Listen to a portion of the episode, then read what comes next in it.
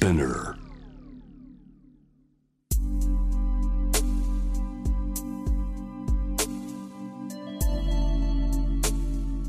眠らない街六本木。高層ビルの一室に現れる深夜の保健室。重たいドアの向こう側。ここでは誰もが飾らない言葉で語り始める。心の声を聞き出す。特別な聴診器を持って迎えるのは酒と涙と哀愁をこよなく愛するイラストレーターの田中美咲。恋仕事家族そして性のこと。一人一人で違う体と心のカルテ。J-WAVE ミッドナイトチャイム。ようこそ深夜の保健室へ。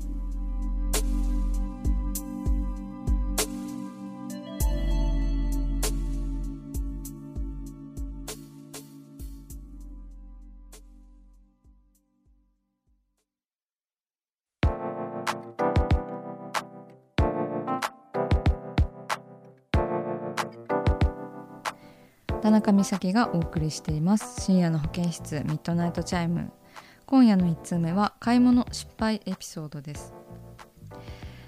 ラジオネーム起床後3分で朝食取れるさん。22歳女性学生の方です。もともとブラジャーの締め付けが苦手な私。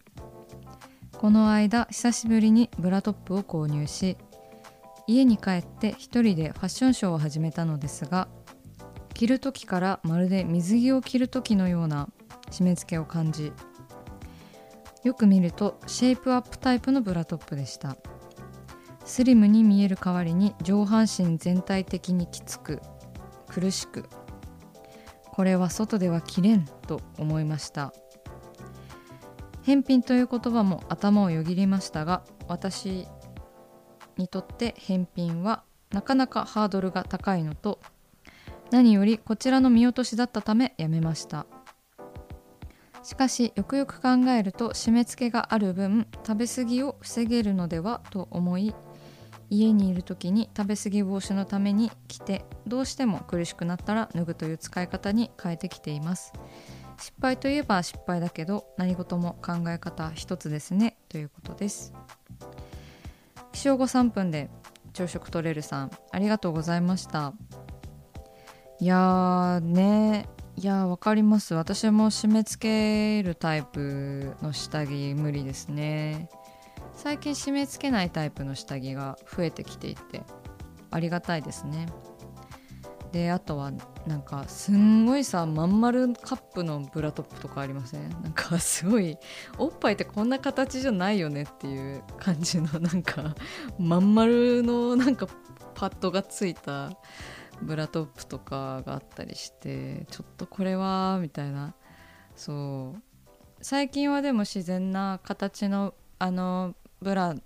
とかブラトップあの増えてきてすごいいいことだなって思います。胸を盛るみたいな概念がちょっと薄れてきてね。うん。ありがたいことだなって思っているんですけれども。ね。失敗した洋服って大体家着になりますよね。わかります。大体めっちゃパジャマにするわ私も。うん。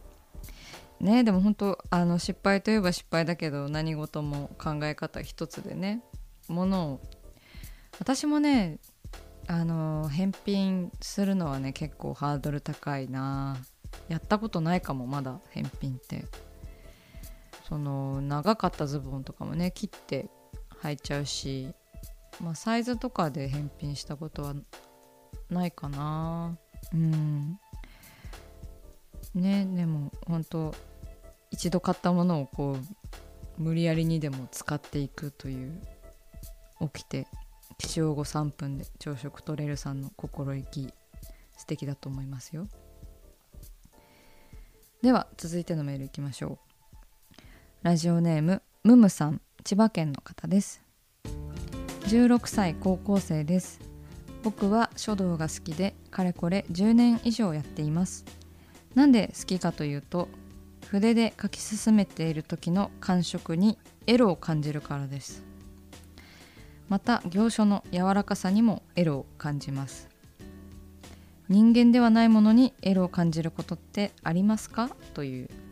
えー、16歳高校生のムムさんからの質問なのかなこれ。どうでしょうか？みたいな。いや書道しながら悶々としているんですねムムさんは。ムムっと。いやでもなんかわかるしあれですよねその人間以外のものにこうグッとこう浴場するっていうかなんかグッとグッとくるエロく感じるみたいな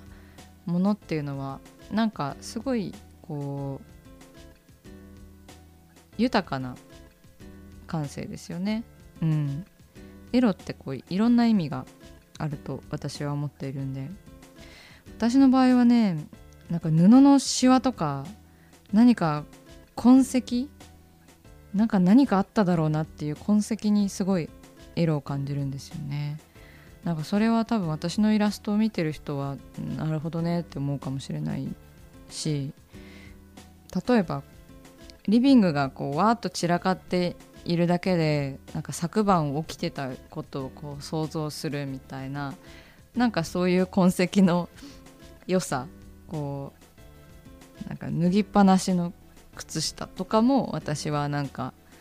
こうあ疲れ果ててここで靴下脱いじゃったんだねふふってちょっと愛おしくなるんですよね私は、うん、だからなんかすごいものにこうエロいなって思ったりこう素敵だなって思うのはね分かりますよ。私は間接的にものではあるけど、まあ、人間が動いた痕跡とかねなんか誰かがこうなんか無意識に置いたものとか意識的に置いたものっていうまあ人間がこういないと成り立たない痕跡ではあるんですけど、うん。まあ、絵描いてる時もすごい気持ちよさっていうのはありますしね。うんうん、ねフェチにとどまらずこうどんどんどんどんまた想像力を膨らましていろいろな創作につながるんじゃないかなって思います。ムムさんありがとうございました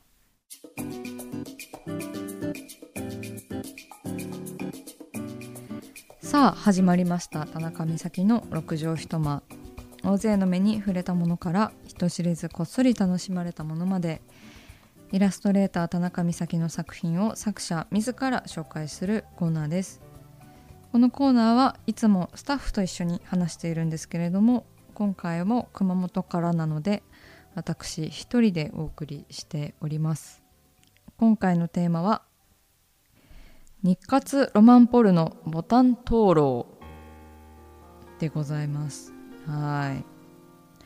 こちらはですね私があの日活ロマンポルノのホームページで連載しているロマンポルノ機構という連載がありましてそちらはですねあの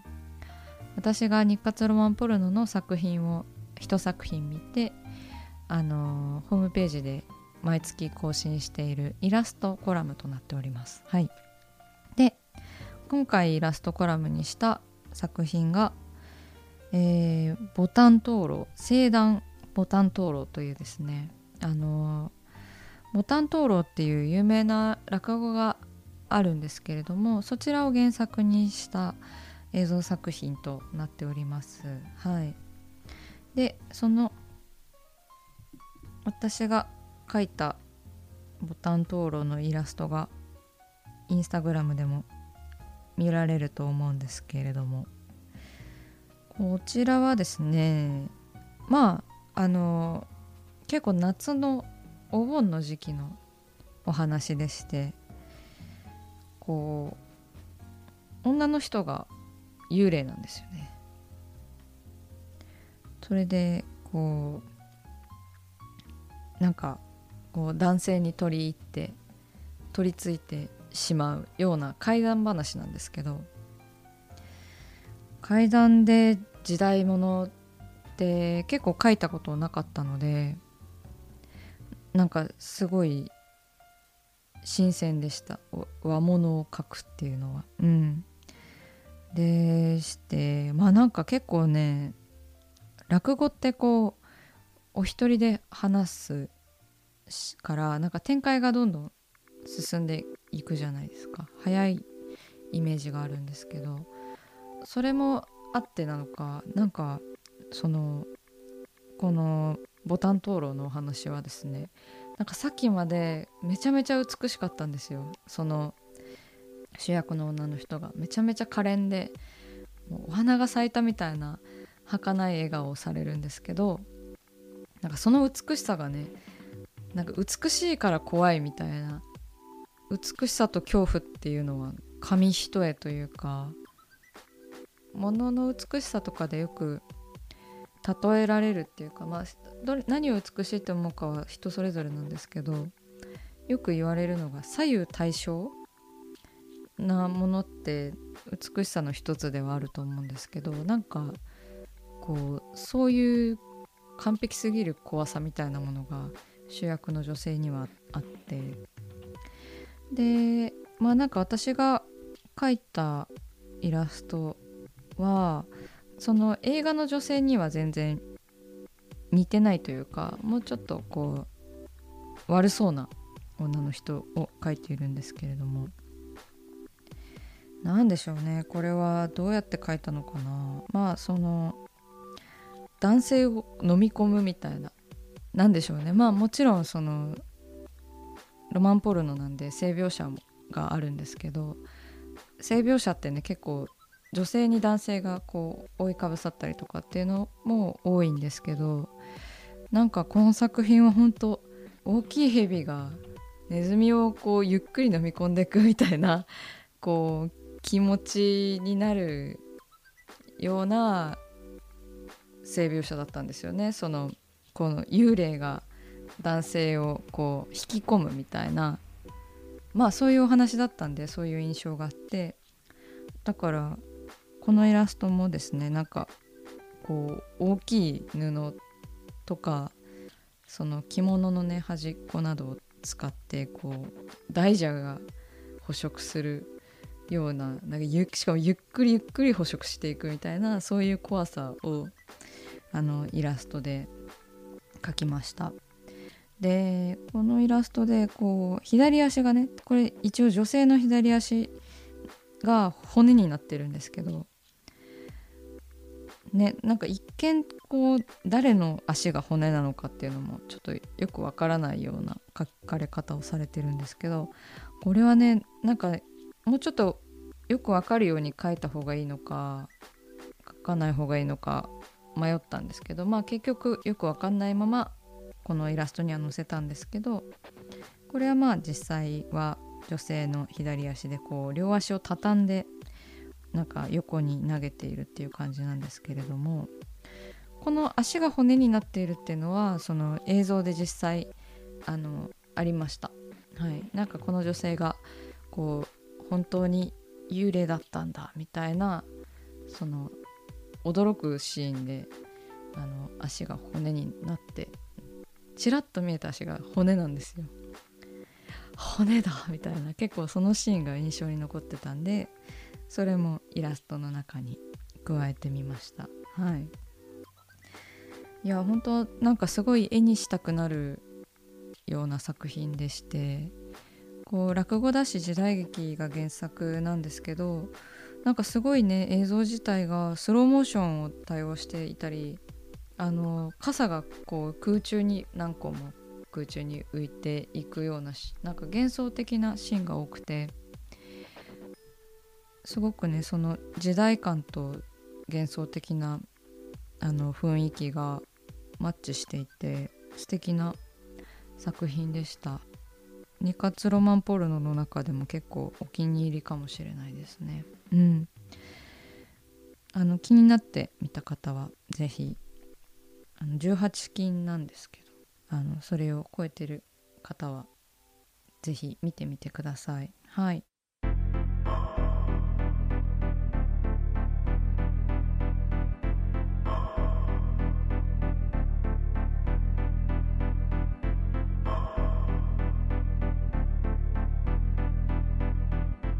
真夜中だから話せる。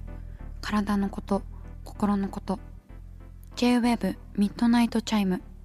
公式サイトとインスタグラムは24時間オープンしています。あなたの悩み番組へのメッセージお寄せください。来週もイラストレーターの田中美咲が深夜の保健室でお待ちしています。